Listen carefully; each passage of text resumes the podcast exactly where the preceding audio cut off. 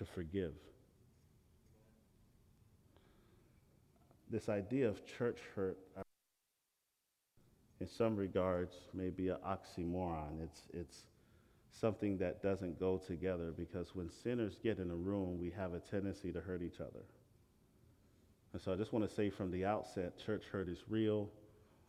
Some real challenging things happen in church settings. But what I want to do is I want to be able to say to you, sorry, and I want to encourage you to forgive. Okay? What we're going to do this morning is I'm going to talk a little bit um, um, about mental health, and then we're going to bring out an incredible panel, and I'll introduce them at that time uh, to talk further about mental health. Okay? I want to look at this idea from the, from the vantage point of creation, fall, redemption, consummation, or restoration. We talk about this uh, somewhat often at Gospel Fellowship. Um, this, is the, this is the four chapter story of all of Scripture. That we have creation, we have the fall, creation, Genesis 1 and 2, the fall, Genesis chapter 3, redemption happening in the New Testament, and expectation looking forward to restoration um, happening in the New Testament as well. So let's pray and then we'll jump into it. Father, thank you that you are good. Thank you that your mercy endures. Thank you that you are calling us uh, to a place of being reconciled to you and reconciled to each other. Father, this is territory that the enemy has run rampant in without some restriction from the church. And so we know his posture this morning. But God, we thank you that greater is he that is in us than he that's in the world. Thank you uh, that you have already equipped us with everything we need for life and godliness. Thank you that your spirit is at work in this church through your people to speak truth to power and to encourage with meekness and grace the people of God. Lord Jesus, I ask for a very bold prayer this morning. I ask for a very bold prayer. Lord, would you make this church the kind of church where people who may be struggling with anxiety or depression or any mental illness can come and not be pushed aside or discarded, but welcome and embraced. I pray, Lord, that you would make this church a church that can be a home for many who are looking to find their place in life altogether. So, Lord, would you use this time, use this panel, use your people to communicate that in Jesus' name? Amen. So, when we look at creation, look at God making this earth in six days. We believe that. We look at God making man and woman in his image, in his likeness. We believe that. When we look at God fashioning them and giving them an assignment and a purpose, when we see them in creation flourishing with God without any kind of restriction or hindrances, uh, the Bible says that God would come and talk to Adam in the cool of the day, just having one on one, unbroken fellowship with God the Father.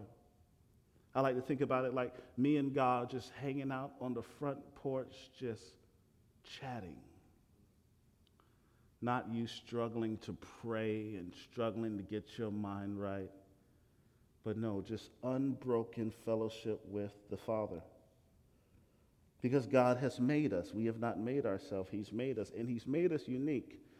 Uh, he's made us in three parts. We see this in 1 Thessalonians chapter 5, verse 23. May God Himself, the God of peace, sanctify you through and through. May your whole spirit, soul, and body be kept blameless at the coming of the Lord Jesus. He's made us as bodies, He's given us a physical body that we can interact with this world. So we know what it's like to see and to hear and to taste and to smell and to feel. He's given us a spirit in which we interact with Him. He's given us God consciousness. He's given us His spirit, but He's also given us a soul. And a soul is how we uh, deal with our emotions and our memory and our will and our affections and our decisions, what we contemplate. Amen. And he made that beautifully. But as the fall hits in Genesis chapter 3, some serious challenges hit us as a, as a byproduct of the fall. One, um, our, our communion with God is broken. Sin, in its essence, separates us from God. Justice and shalom, this, this peace that Adam and Eve experienced in the garden in Genesis chapter 1 and 2, is broken because of sin. And sin comes because of disobedience. In its essence, sin is a violation of God's law. And so we see all of the implications because of that. We see how sin has its effect on marriage. And all the married people said. We see how sin has its effect on just community as a whole. If you ever try to lead something or gather people and rally them around a common cause, it is inevitable that you're going to have relational tension. It's byproduct of sin. So it affect, affects us relationally. It also affects our soul, our will, our mind, our thinking how we rationalize things in our mind, sin has its effect. Funny or oddly enough, Satan's name, his name means adversary, accuser, opponent. I would argue a lot, sin has its effect in our body. Uh, death as an idea is a byproduct of sin, sickness, cancer, it's a byproduct of sin. We see sin trying to separate us in our walk with God spiritually, or has completely, if you don't know Jesus, it has completely severed you from a relationship with God. Ephesians 2, if you don't know Jesus, would say you are dead in your trespasses or sin. You've been separated from a relationship with God. That's sin's effect. And if sin has its effect on us in our body and sin has its effect on us in our spirit, we have to understand sin has its effect on us in our mind.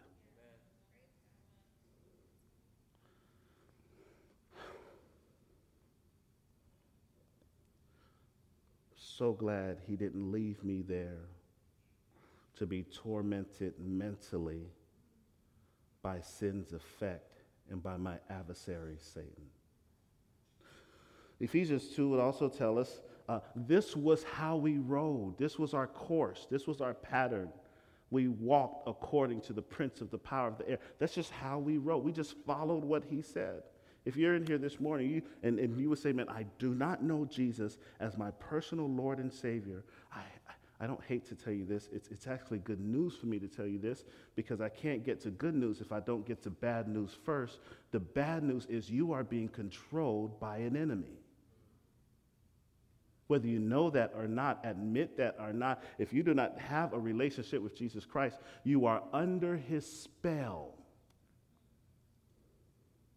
But when Jesus Christ comes in and lives this sinless life and goes to the cross to pardon my sin, Jesus breaks sin's power over my mind. Amen. Jesus comes in and breaks sin's dominating power over my mind. Do we still feel the effects of sin as believers? Absolutely. Absolutely. And God has broken the power of sin. He's broken the penalty of sin, but He has not broken yet the presence of sin, which means I'm still in a fight for my mind. As we talk about mental health, as we talk about mental illness, understand we all, in one degree or another, is in a fight for our mind. And He's given us some help in the fight.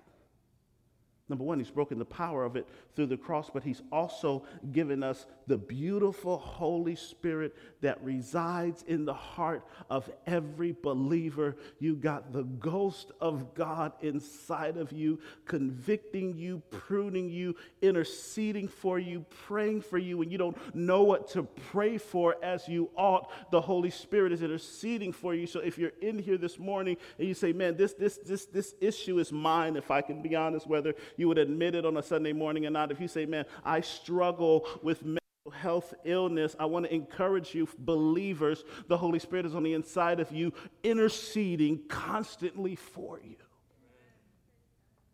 that Jesus is in heaven right now. Romans 8 says, making intercession for us. You got a team. You got a team. Not just that, He's placed us, if you're a believer, He placed us not in front of some social media platform getting all of your scriptural nutrients from watching some screen. No, He's placed you in a community called the church. And as imperfect as it is, you still need her, particularly if you are weighed down in your thinking. Because if the enemy could isolate you in your thinking, if he can get you by yourself, if he can supplant all the thoughts of wickedness and destruction and despair and loneliness and suicide, he can completely sabotage you.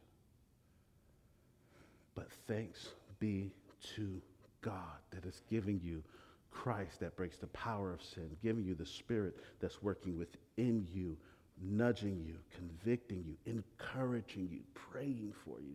And He's giving you a church of people to walk alongside you in this process. But we can't walk alongside what we don't know.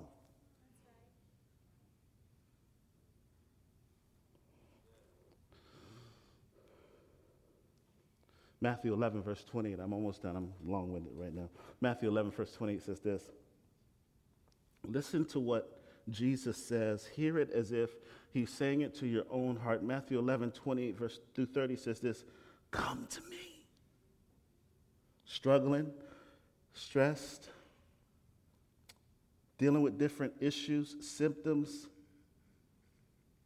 I'll be honest, I've struggled with anxiety, never knew it until very, very recently. We planted this church six months in. I'm sitting in my bed, it's Sunday morning and I'm trying to get enough strength to get two feet on the floor. Just way down. Anxious about all kinds of things. Jesus says to Rodney, and he says to you, Yo, come to me. Jesus, who do you want to come? All who labor. Who else? And are heavy laden Come to me, and I might give you rest. Thank you. Not might, not maybe, not I'll think about it, not I'll see how things go. He says, and I will give you rest. That's a good promise, y'all. He says, Take my yoke. This, this yoke is, is, is being, being uh, put together with Jesus in that agricultural time. We've shared this before. You would take an experienced ox and, and you would yoke that experienced ox with an inexperienced ox. And the hope was that this inexperienced ox would learn from the experienced ox on how to do the job effectively. Jesus says, Would you yoke up next to me? I'm experienced. I've walked where you walk. I felt what you felt. Hebrews will tell us he was tempted in every way as we were, yet without sin. Do you think Jesus does not know the pain of anxiety if you believe that? What do you call the Garden of Gethsemane? Where Jesus is, is, is praying under so much might and strain that blood is coming out of his sweat glands. Jesus knows anxiety. So he says, Come to me, take my yoke and, and learn from me, for I am gentle and lowly in heart, and you will find rest. You will find rest for your souls, not for your bodies, not for your spirits. Because you could be restful in your body, but your soul is tired. He says, You'll find rest for your souls. For my yoke is easy and my burden is light. I'm getting ready to bring the team out. I just want to read this passage. I want to point us somewhere. When we all get to heaven, what a day of rejoicing that would be. Revelations 21 says, uh, 21, 1 through 5 says this Then I saw the new heaven and I saw the new earth. For the first heaven and the first earth has passed away, and the sea was no more. And I saw a holy city, New Jerusalem, coming down out of heaven uh, from God, prepared as a bride adorned for her husband. And I heard a loud voice from the throne saying, Behold, the dwelling place of God is with man. He will dwell with them, and they will be his people, and God himself will with them as their God. And he will wipe away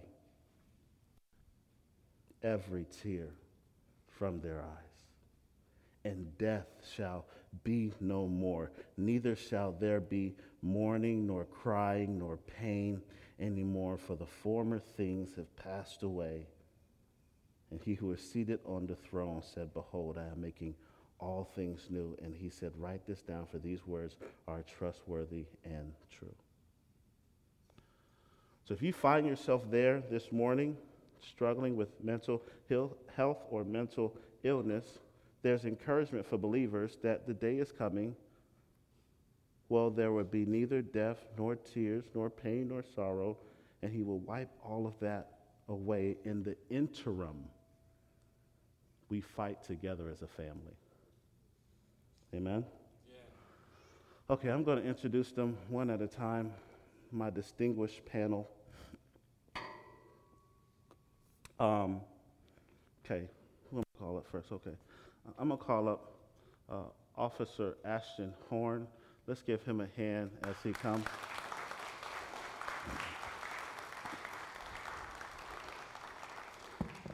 And the question on the table may be um, I thought this is mental health. Uh, Ashton's a police officer. I want you to get a perspective of what happens uh, in mental health when you let it roll to a point and don't deal with it, and then some when when stuff get crazy at the house and an officer like Ashton shows up, I want you to hear his perspective. He's also studying to get his master's degree in counseling, has a heart for this issue, so I want you to hear from him. Um, I also want to call up uh, Vanessa Richardson.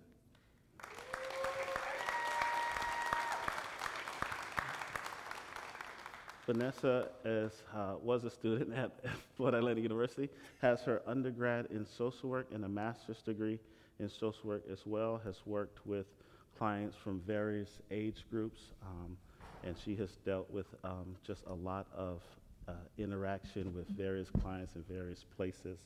So I'm thankful for her, super, super smart. She's going to help us today. Uh, I also want to call up uh, Mrs. Jasmine Duval.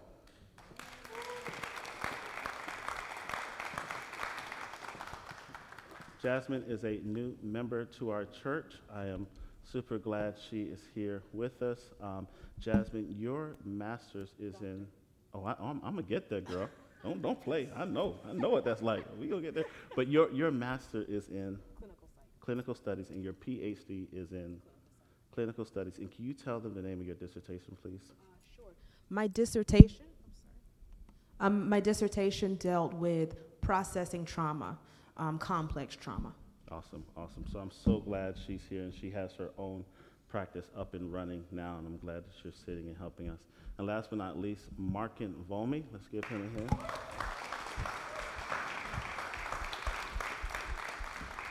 Mark has his undergrad in education, a master's degree in educational leadership, and a master's degree in counseling.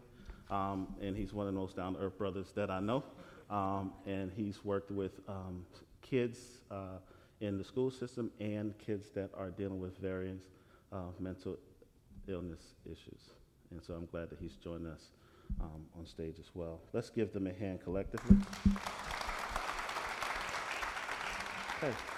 Um, let me just say this. There's a lot of degrees up here, but I'm glad that they know that there's just humble service of God and that that's going to come out as you hear from them. But it's also good to know that you have people amongst the congregation uh, that have a skill set in this area. Okay. Awesome. Let's jump into it. Um, from ground zero, what is mental health? What is mental illness? We're using these terms. Um, can some one of you guys define it for me? Uh, sure. Um, so I'm a licensed psychologist in the state of Florida, and I believe mental health and mental illness are sometimes used interchangeably.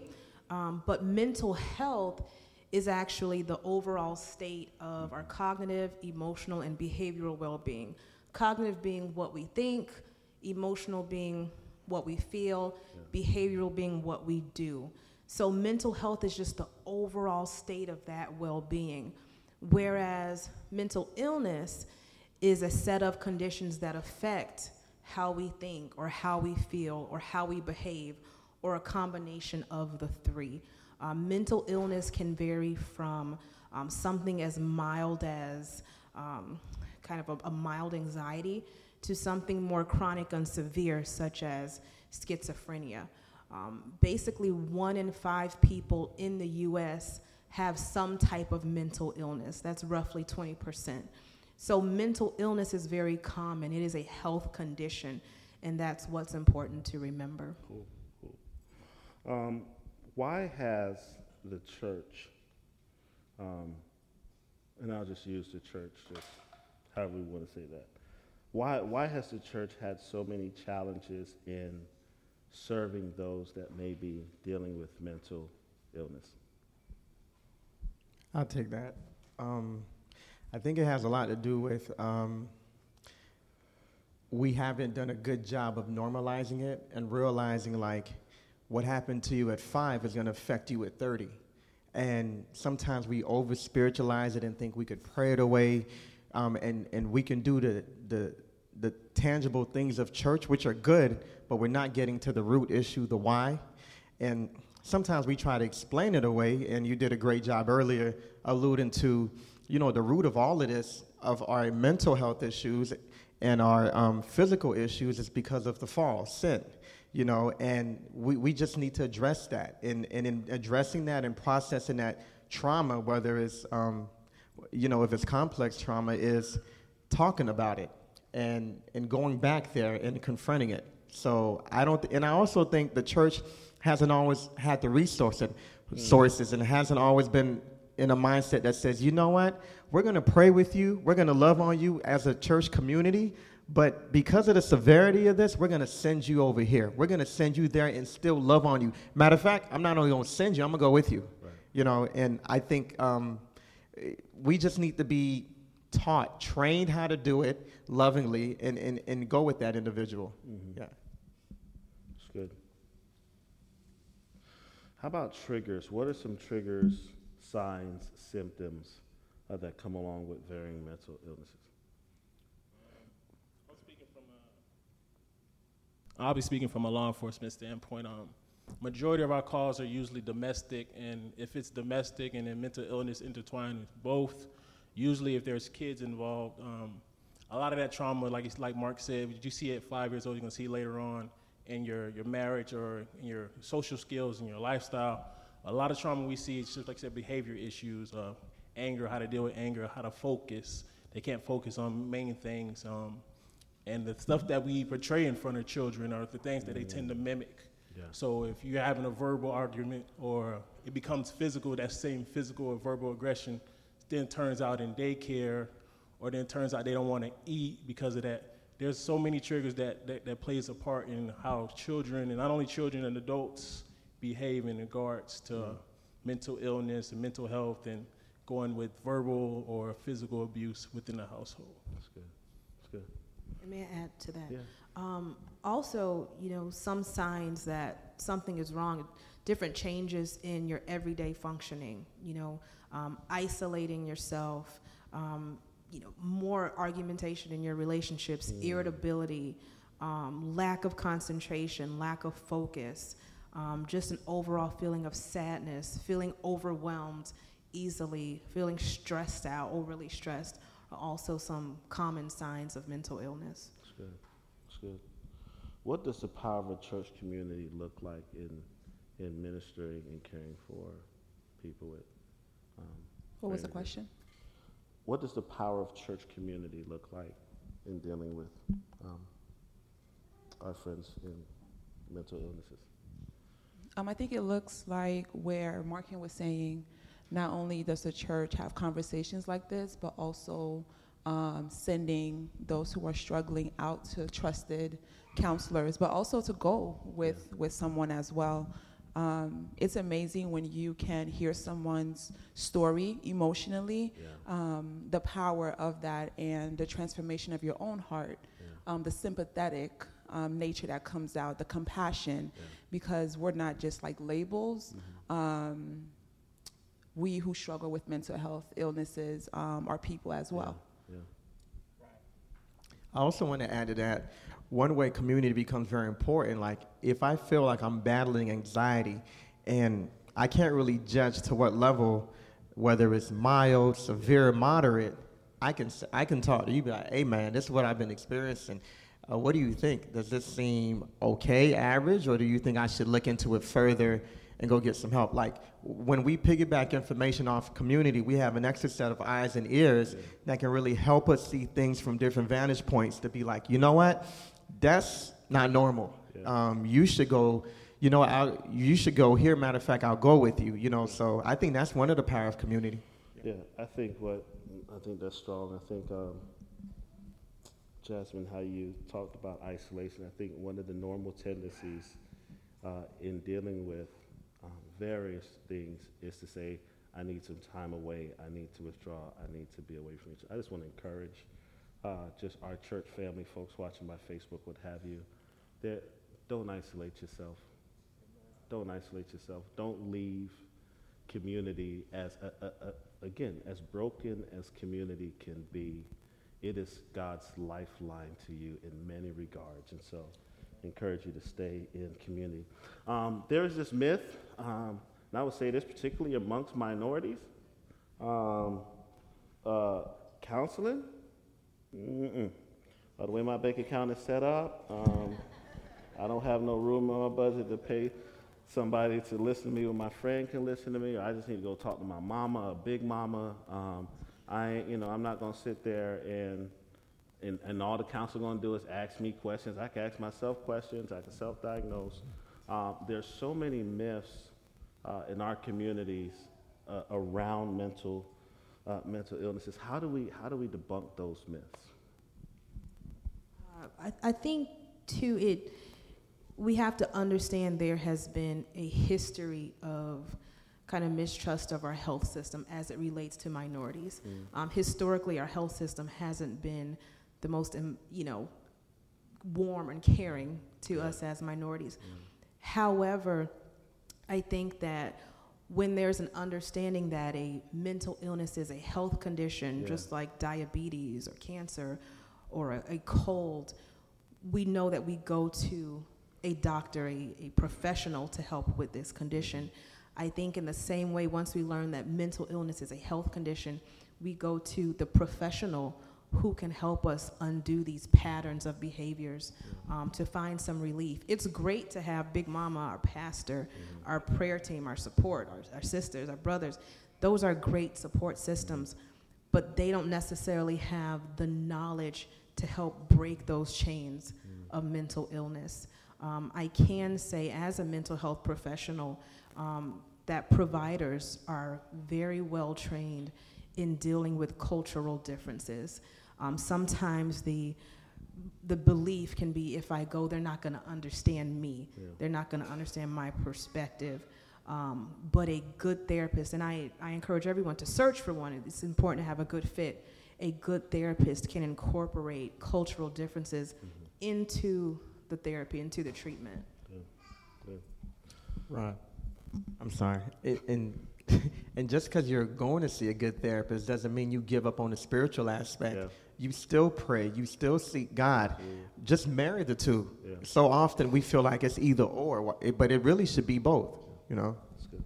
All right, can I add something as well? Um, I think a lot of times with culture, like people don't want to go get their annual checkups. With mental health, it should be the same way. You should be getting mentally, um, going to uh, your, your doctor, and like I said, quarterly checking yourself out, you and your kids. Um, I think as a culture, sometimes we got away from that, or I don't want to go to the doctor, I want to have to get my colon clean, or so I don't know what, what women deal with. But as for men, it's something like, oh, I go next year, we'll be fine next year. Right. But like I said, mental health should be the same thing with your quarterly exam and getting yourself checked out as well. I also, oh, Go ahead.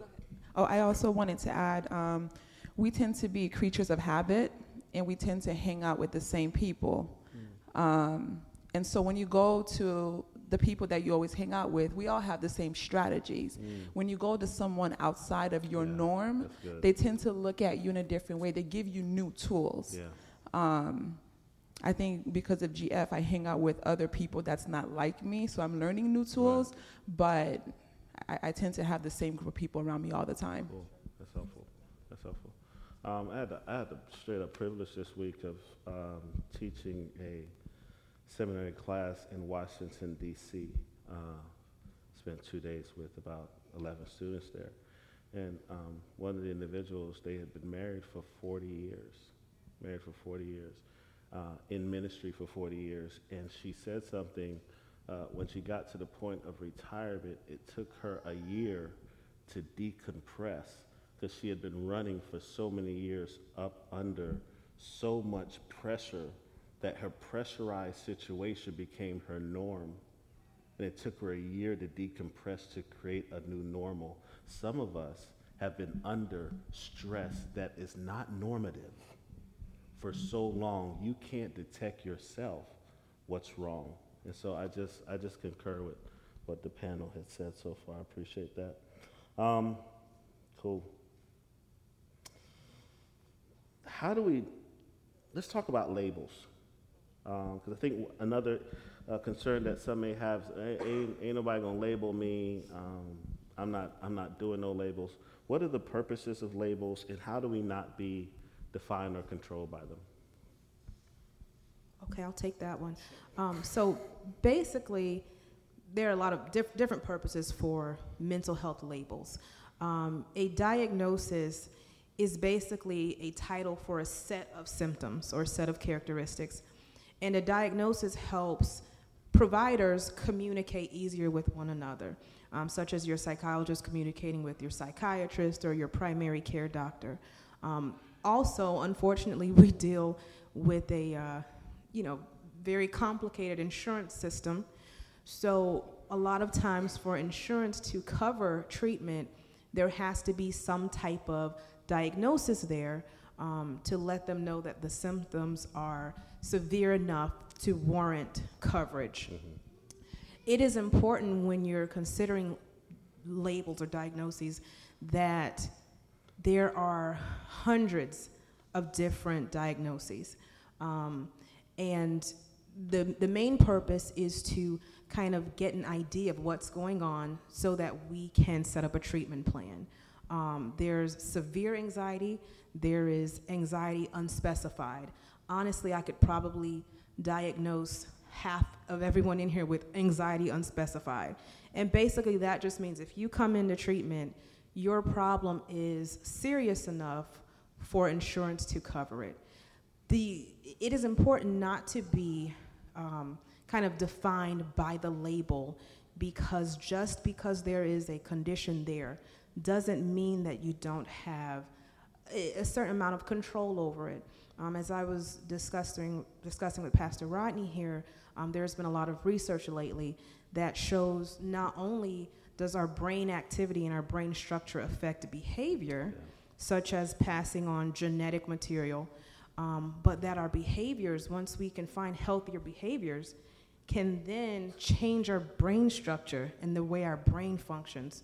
So even if someone has been diagnosed with a severe type of depression, there is a lot that can be done with the help of a professional to kind of change some of the, the brain structure and brain activity. So it's important to understand that just because there's a diagnosis there, Yeah. it doesn't define who you are or how you interact with the world, basically. Mm. That's good. So, and, and anyone can take this. How does the gospel, how does the good news of what Jesus has done reroute our thinking as it relates to mental illness? On the heels of saying, our thinking drives our behavior and, and can be rerouted? How does the gospel speak into how we think? I, I believe the gospel helps us first to see that um, it gives you an okay to be vulnerable because we got the perfect model. Jesus, he was vulnerable um, even in his brokenness, and we can, and that's how he wants us to come to him, you know, in our vulnerability and brokenness. And then, um, and then we see that we're loved by the Father, not based off our performance, but based off of just um, who we are. So that changes the vantage point to the um, the previous question that Jasmine just answered, to where even if I have a diagnosis, I, I still know I'm a son or I'm a daughter of God. I'm loved. I'm fully pleasing in His sight before I do even one thing. Right. You know, so it's okay if I'm struggling with anxiety or depression in this area because I'm defined as a child of God.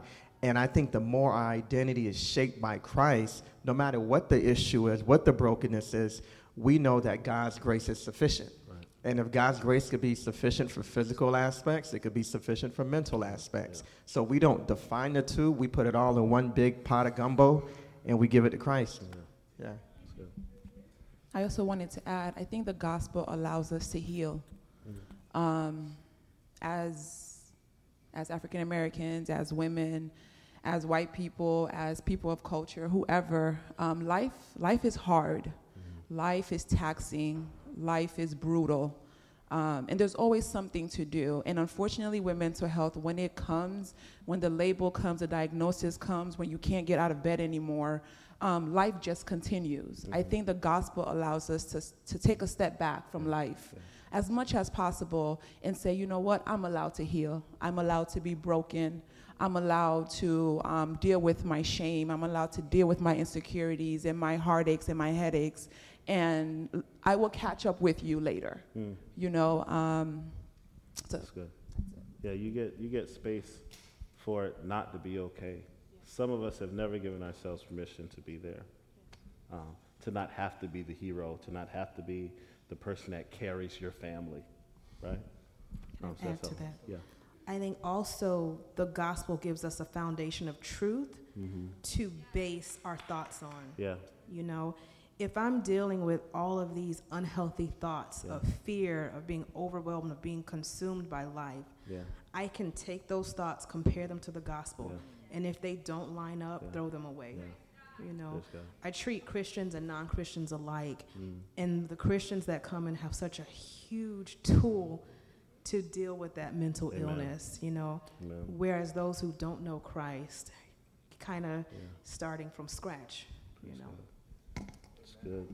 Hey, Rod, could I um, could I just talk a little about, about practical? Like, say someone were to send you a text message saying I want to hurt myself, or so someone within the church you see they're making thoughts on their Facebook or social media aspect. Um, from a law enforcement standpoint, um, you're now basing that decision on you getting mental illness or getting getting treatment for mental health towards that law enforcement. So if law enforcement gets called out because of a text message or because of your actions and because someone called on you, a law enforcement officer will now base their criteria of their investigation on your well-being. So if you said you want to hurt yourself and they go and start asking you questions, they can now involuntary Baker Act you, which is an involuntary admission into a mental health facility to get treatment, and you would be held for 72 hours. So just be cautious, be mindful. If you have friends that send stuff on social media, or you're just concerned for their well-being or their welfare, you can always call law enforcement. They'll go ahead and check it out. But also be in mind that, like I said, it's a 72 hour hold. Um, and that's another thing people don't understand. When law enforcement gets involved, everybody else gets involved. Mm. That's there's children involved, then DCF gets involved. Yeah. DCF, get, DCF gets involved, then social workers gets involved. Mm-hmm. So it's just a big cycle. So just keep that in mind. Thank you, Esson. Um, lastly, I, I, pray that we're not checking out this morning, but uh, if someone's here and say, hey, um, I hear y'all, but that ain't me, um, then you know somebody in your family, you got friends, people in your community um, that may be dealing with this. What are some ways uh, that the individual can serve people um, well? You mean if I have a friend who's dealing with mental health yep. issues? Yep. Or a husband or a or, wife? Or a family member? Yeah. Um, be, just be a good active listener half of what we do is really just listening, you know. And so, Right. don't have any solutions, any places to direct them. Just listen, and if you're a believer, pray and ask Yeah. God what you think the next course of action is, or piggyback off of another believer and say, "Hey, this is what's going on with my friend or my family member. How do you think I should um, h- I should deal with this? Who should I direct this toward to?" And then, depending on the severity of it, that could be the next course of action. Yeah. But I think first and foremost, just listen, empathize. Yeah. Um, half the time, you've won half the battle if you could do those two. Mm. You know. Good stuff. Okay. Um, I wanted to say also to, I think scripture talks about the log in your eye and the speck situation. Um, before you talk to somebody about their mental health, figure out your own mental health. I think we have to be very um, cautious about that. Um, our own boundaries, what we can and cannot handle. Yeah. Um, sometimes asking someone, are they okay, and then disclosing their information, then the question is, what do you do with the information? You start panicking.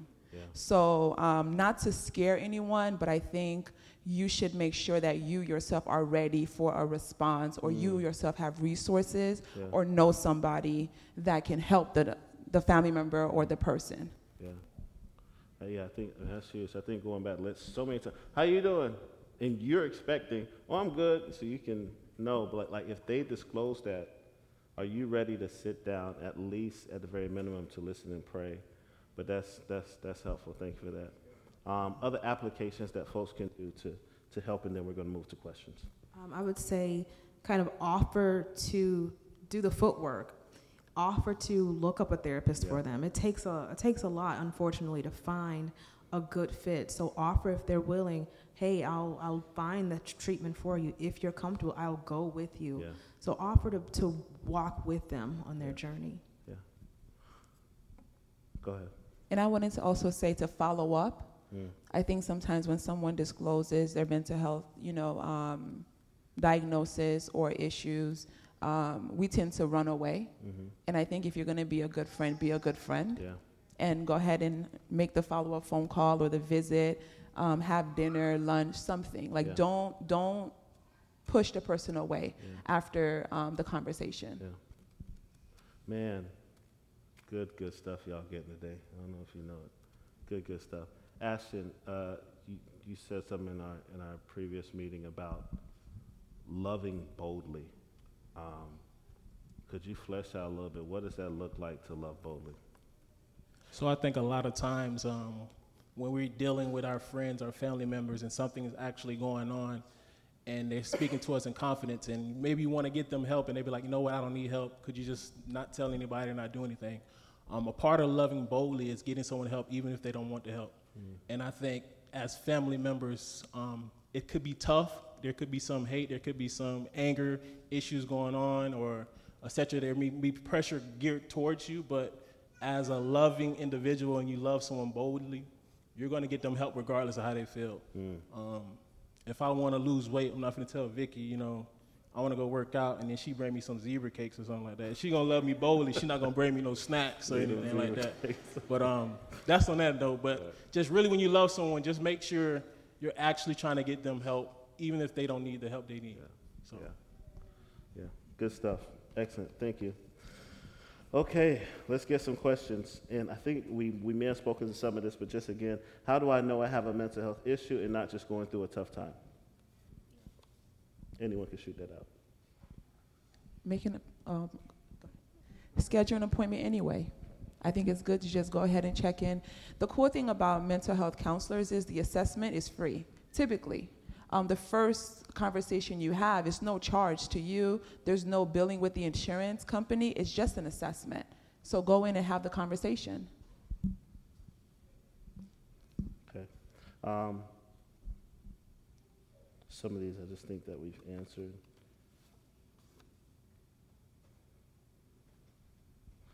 Um, sorry.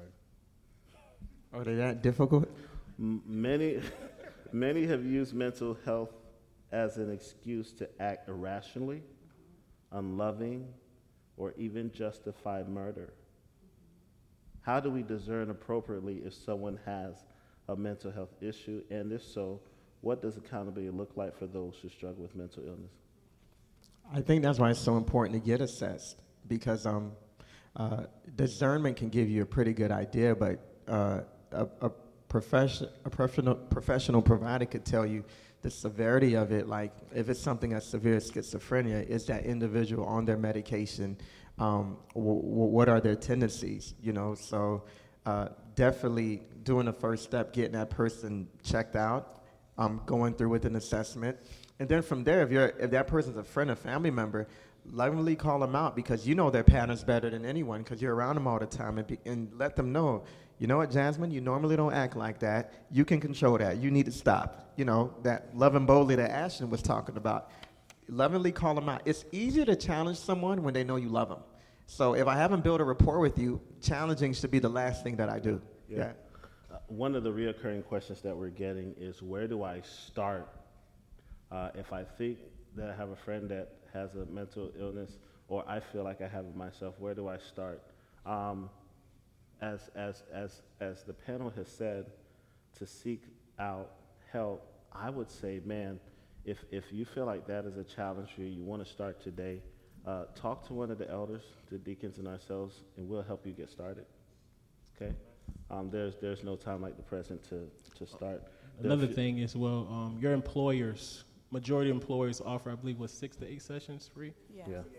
Six to twelve or however many sessions. Check with your employers. Usually, and like I said, that's confidence, um, confidentiality issues. There, you can just like I said, you can go through them and not have any problems with that. So okay. check with your employers for that as well. I'm gonna jump on this question here, and we'll wrap up very shortly. Um, this is a big question, theological question. I'll tell you where I stand on it. Um, I welcome kickback. Um, do those who struggle with depression, mental illness, and end up committing suicide go to hell? Um, is it really a lack of faith? Um, I know, f- serve the Lord is with me, but I fear one day of getting tired. Um, for this person,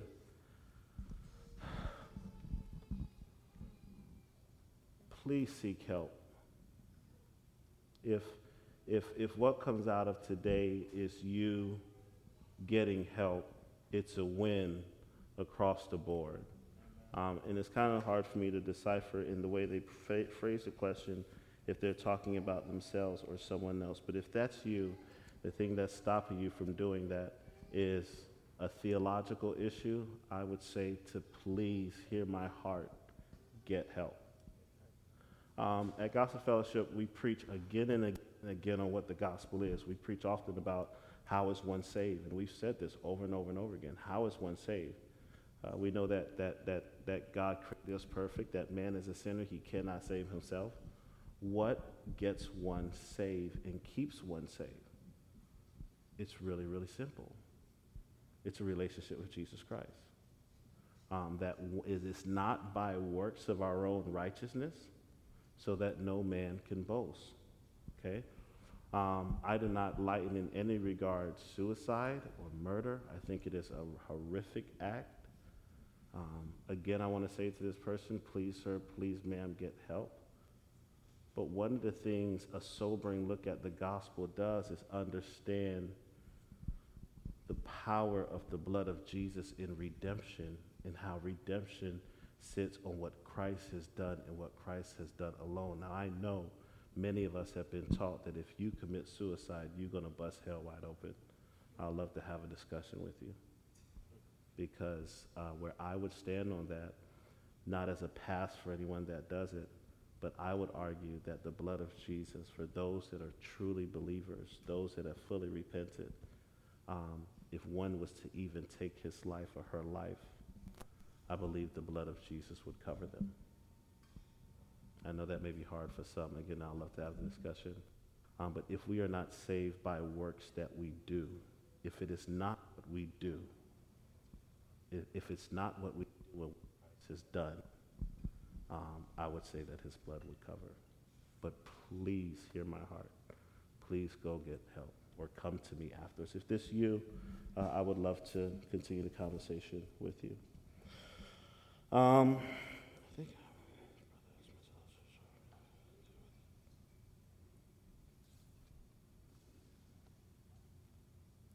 Another question that came up was, is mental health issues an issue of the demonic?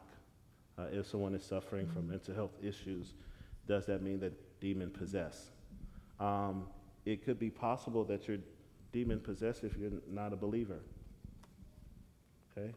Um, I don't believe believers are demon possessed. I think they can be aggravated, they, they can be assaulted by the spiritual world, but they cannot be possessed. Again, we have taught without confliction the power that Jesus has when he comes into someone's life and takes up residency.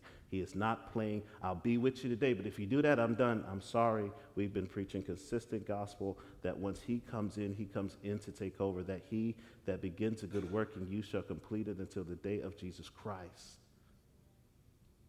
It is so the whole demonic piece. I don't believe that a demon can possess a Christian. He doesn't have that kind of power.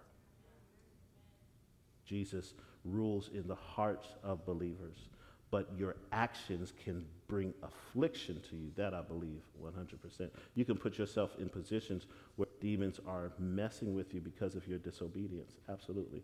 But can, can one be possessed by a devil? No. As a believer? No. Okay. Um, I feel like we've answered, I think we've done a good job, y'all, because I feel like we've answered so much of this.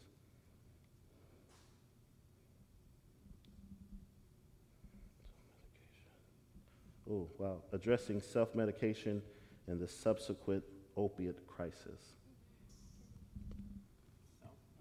Yeah, can you address self medicating yourself? I, I'm assuming here because of mental health issues, and then the subsequent, I guess, after that, the addressing the, the opiate crisis that may come as a result of mental illness.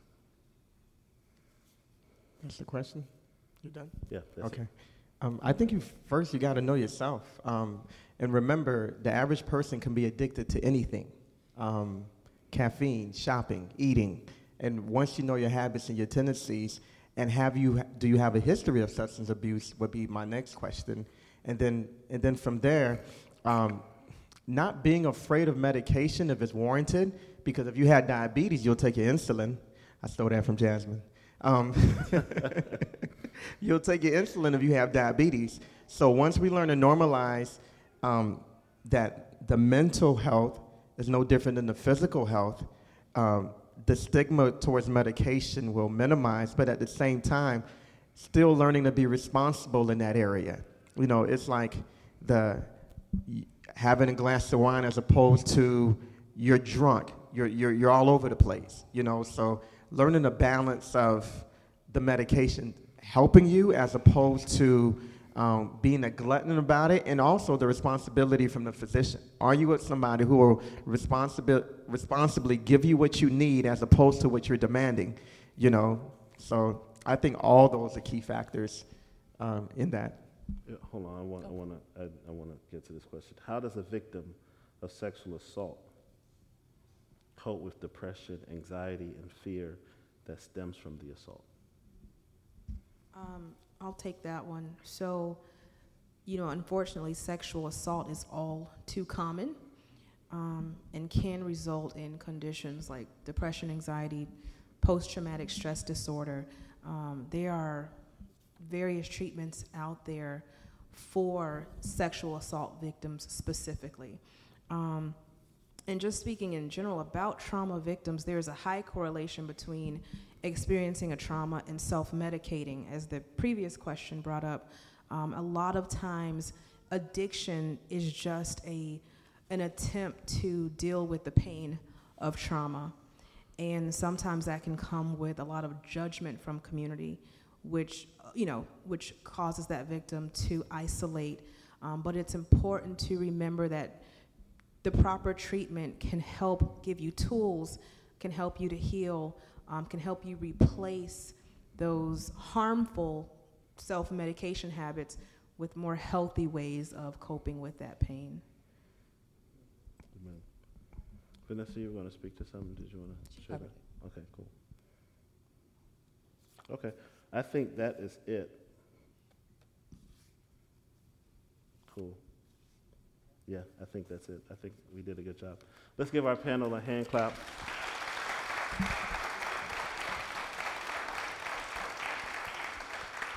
Um, elders, deacons, panel, I'm going to ask at the end of service if you would just be around the stage to hang out for a bit. Um, and if you want to talk with them, be prayed for uh, by them, we're just going to ask that you come up at the end and we want to offer prayer to you. At this time, I'm just going to pray over you and we're going to transition into our announcements. Amen? Let's do this. Father, uh, this is such a prevalent issue in our community. And God, even as evidenced by these questions, um, we have um, mental illness issues and we have friends and family members. And Lord, we may be wondering how do I approach them and how do I talk to them? I pray for boldness. I pray that you would give your people boldness and wisdom on what to say and how to say it and when to say it. Lord, I thank you for the heart that they have for, for, for others. And God, I just pray that you would guide them. I pray uh, for those that are um, just wondering, how do I get the help that I need? Lord, I pray in the name of Jesus that you would cause them to seek out help that you are providing. Lord, I pray against over spiritualizing these issues and leaving uh, stuff to say, I'm taking this to God, I'm taking this to God, and God has given you community and resources and people that love you to walk with you through this process. I pray that you would uh, utilize that for the glory of God. I thank you for the banner of truth. I thank you, God, that we need to call sin sin. Thank you, God, that we need to hold people accountable. Help us to handle this tension of grace and truth. Father, so we pray for your healing in the name of Jesus. Even now, as I pray, Lord, would you go into minds and hearts and would you convict where conviction needs to happen? Would you uproot the bitter root of unforgiveness that sometimes initiate these kinds of symptoms. Lord, would you do that for your glory? Would you break down the stigma of mental illness and mental health? And would you help us to be okay with not being okay? Would you help us to seek out help? And I pray for the right connections and the right therapists and the right counselors. Lord, we thank you for boldness that we have in you. Thank you that you can be trusted. And thank you that you call us to make much of you. So, in every situation in our life, would we look to the hills from whence cometh our help? Even if that help comes to a therapist or a counselor, Lord, that help is coming from you. And so I can receive that help with gladness as a provision from a God that loves us. So, Father, we bless you. And we thank you for all that you're doing. In Jesus' name we pray. Amen. Put your hands together. Give Jesus praise. Let's give it up for our panel one more time. Thank you guys for serving us in this way. We'll have our announcements.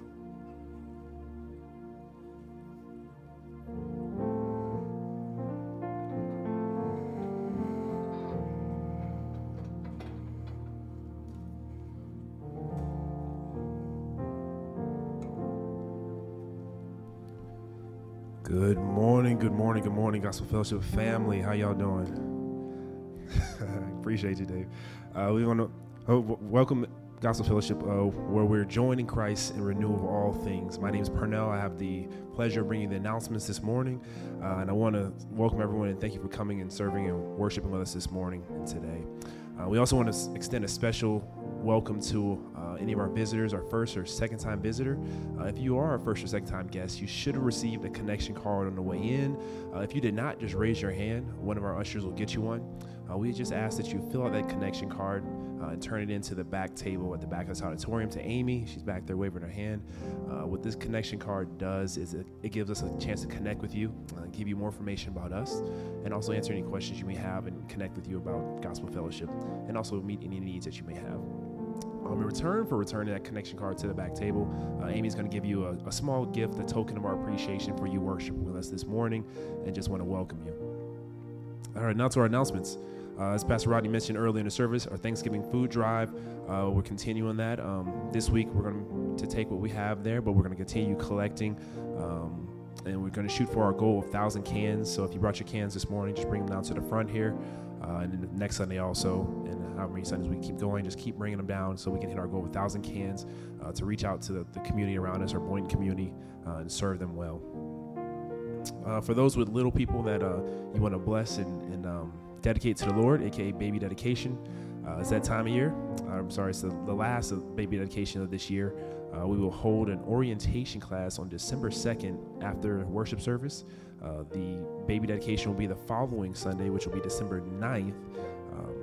During the service, uh, be part of the program. So if you are interested uh, in dedicating your child, um, making that public proclamation and dedication, um, please sign up at the back table uh, so we can get a head count. Again, the orientation will be December 2nd after service, uh, and the following Sunday will be the actual dedication. Uh, and for the dedication, we invite, um, encourage you to invite family, friends. It's a great time uh, to celebrate the, the